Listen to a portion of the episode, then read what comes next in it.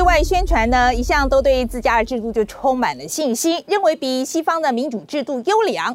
像是人民网啊，今天的文就说，哎，我国全过程的人民民主是民主含量高、民主成色足、深受中国人民欢迎的民主。哎，这怎么有点像银楼里的对话？我卖的这个金锁片，金子含量高、成色足、深受普罗大众欢迎的金锁片啊！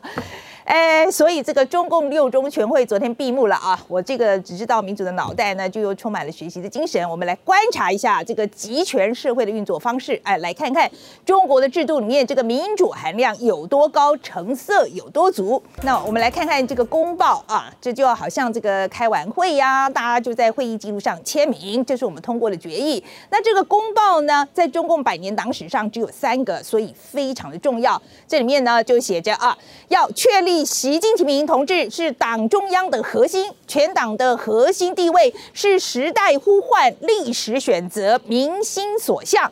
在习近平领导之下，中国取得了历史性的成就，发生了历史性的变革。中国实现了从站起来到富起来的伟大飞跃。哎，一下省略一万句啊！那我一看就东北调了啊。对了，你美了，你美了，你美了，你最美。OK，那是要讲多少遍？那全党拍手通过就算了，还要用公报认证，还不止这样哦。昨天大会闭幕之后呢，各式各样的吹捧就出来了。网络上只要是跟六中全会相关的话题，下面一定是一票留言，就说啊，习近平是为中国人民谋幸福，为中华民族谋复兴。还有很多人就感谢习近平，叫大家要跟随他。那中共今天早上举行的这记者会，就解释六中全会的精神。这一个半小时的记者提问，加上官员回答，一共提到四十二次习近平，平均每两分钟就讲一次。习近平总书记，习近平出席亚太经合组织。以习近平同志为核心的党中央，习近平将出席亚太经合组织。以习近平同志为核心的党中央，国家主席习近平。哎，对，这个真的不是卡带啊，这个其实呢，它真的是哎，不同的人不停的说这个习近平有多伟大。那这个下一个呢，是我们中国官媒，哎，央视。是每个时段，每个时段呢，以超过半小时的篇幅来强力放送《热中公报》的这个全文，这个不用不用看收视率的电视台真好做啊！好，那我们来看看啊，这个历史决议。台下响起热烈掌声。中共六中全会十一号落幕，推出党史上第三份历史决议，确定习近平至高无上的地位。一整天，中国官媒央视每个时段以超过半小时的篇幅，强力放送六中公报全文。现在全文播送中国共产党第十九届中央委员会第六次全体会议公报。这份历史决议将习近平与中共历史上最伟大领导人并列齐名，强化习近平自身权力，也为他的任期延长铺路。十二号上午召开了六中记者会，更是请全力吹捧习近平的核心地位，只说他是时代呼唤、历史选择、民心所向。党的十八大以来，习近平总书记以深厚人民情怀、卓越政治智慧、强烈使命担当，带领全党全国人民发扬伟大的历史主动精神，开创中国特色社会主义新时代。每位出席官员像是有讲稿似的，每段发言都脱离不了习近平，毫不掩饰的展现老王卖瓜、自卖自夸态度。记者会上更是把习近平理论称为二十一世纪的马克思主义，中华民族伟大复兴的舵手，称只有习近平能带领共产党战胜未来挑战。确立习近平总书记党中央的核心、全党的核心地位，确立习近平新时代中国特色社会主义思想的指导地位。这已充分展现出中国从上到下把习近平所说的一切奉为圭臬的中心思想。有学者更分析，习近平想超越毛泽东，做新时代开创者的雄心展露无遗。But based on the summary they have published and based on what officials and state media have been saying, they're definitely placing him on the same pedestal as Mao, surpassing even Deng Xiaoping. 事实上，在六中全会召开前，中国官媒就开始为习近平铺脂抹粉，释出习近平过去视察各省的影片，展现习近平勤政爱民的一面，同时也列举习近平各项丰功伟业。甚至在三个月前，央视就已经预告，习近平将成为乘风破浪的掌舵者。今年以来，面对错综复杂的国际局势，以习近平同志为核心的党中央，观大势、谋大局、抓大势，引领中国巨轮劈波斩浪。扬帆远航。运用大自然风云变色的景象，代表只有习近平一人能领导中国走过这个变化多端的时代，极尽阿谀奉承之能事。我们要用历史映照现实，远观未来，从中国共产党的百年奋斗中看清楚过去我们为什么能够成功，弄明白未来我们怎样才能继续成功。中共的六中全会是在为二十大人事布局做准备。这次的六中全会将习近平定调成为和毛泽东并列的时代人物，习近平时代将持续下去，目前看不到终止的日期。这个操作呢，就让我们想到一个英文的说法，叫做 cult of personality。OK，这个 cult personality 的就的意思就是个人崇拜，也有人就把它翻成造神，这是指利用大规模的宣传手段，就把某个人在一个群体里面塑造成这个崇拜的对象。那通常会通过这个媒体手段啊，把他的这个人格形象理想化。英雄化甚至神话，我想很多朋友可能在想啊，这个什么啊？有一阵子孔刘在我心中有这个地位啊，哎，不一样哦。这些崇拜多半是被大量洗脑洗出来的。那一般人都有缺点嘛，伟大如美国的这个民权领袖金恩博士啊，也有人认为他在男女关系上他就是个渣男。但在个人崇拜之下，民众通常说不出伟人的缺点。因为对个人崇拜对象的负面批评是不被容许的，那你如果不配合表达效忠，你还可能被被整肃的。所以这种造神运动呢，古时候的皇帝很爱用，比如说那个出生的时候满屋红光，天上有彩云，还有龙飞过去之类的啊，那用各种意象来证明自己是真龙天子。反抗他呢，就等于是反抗老天爷，进而保障帝王的权利。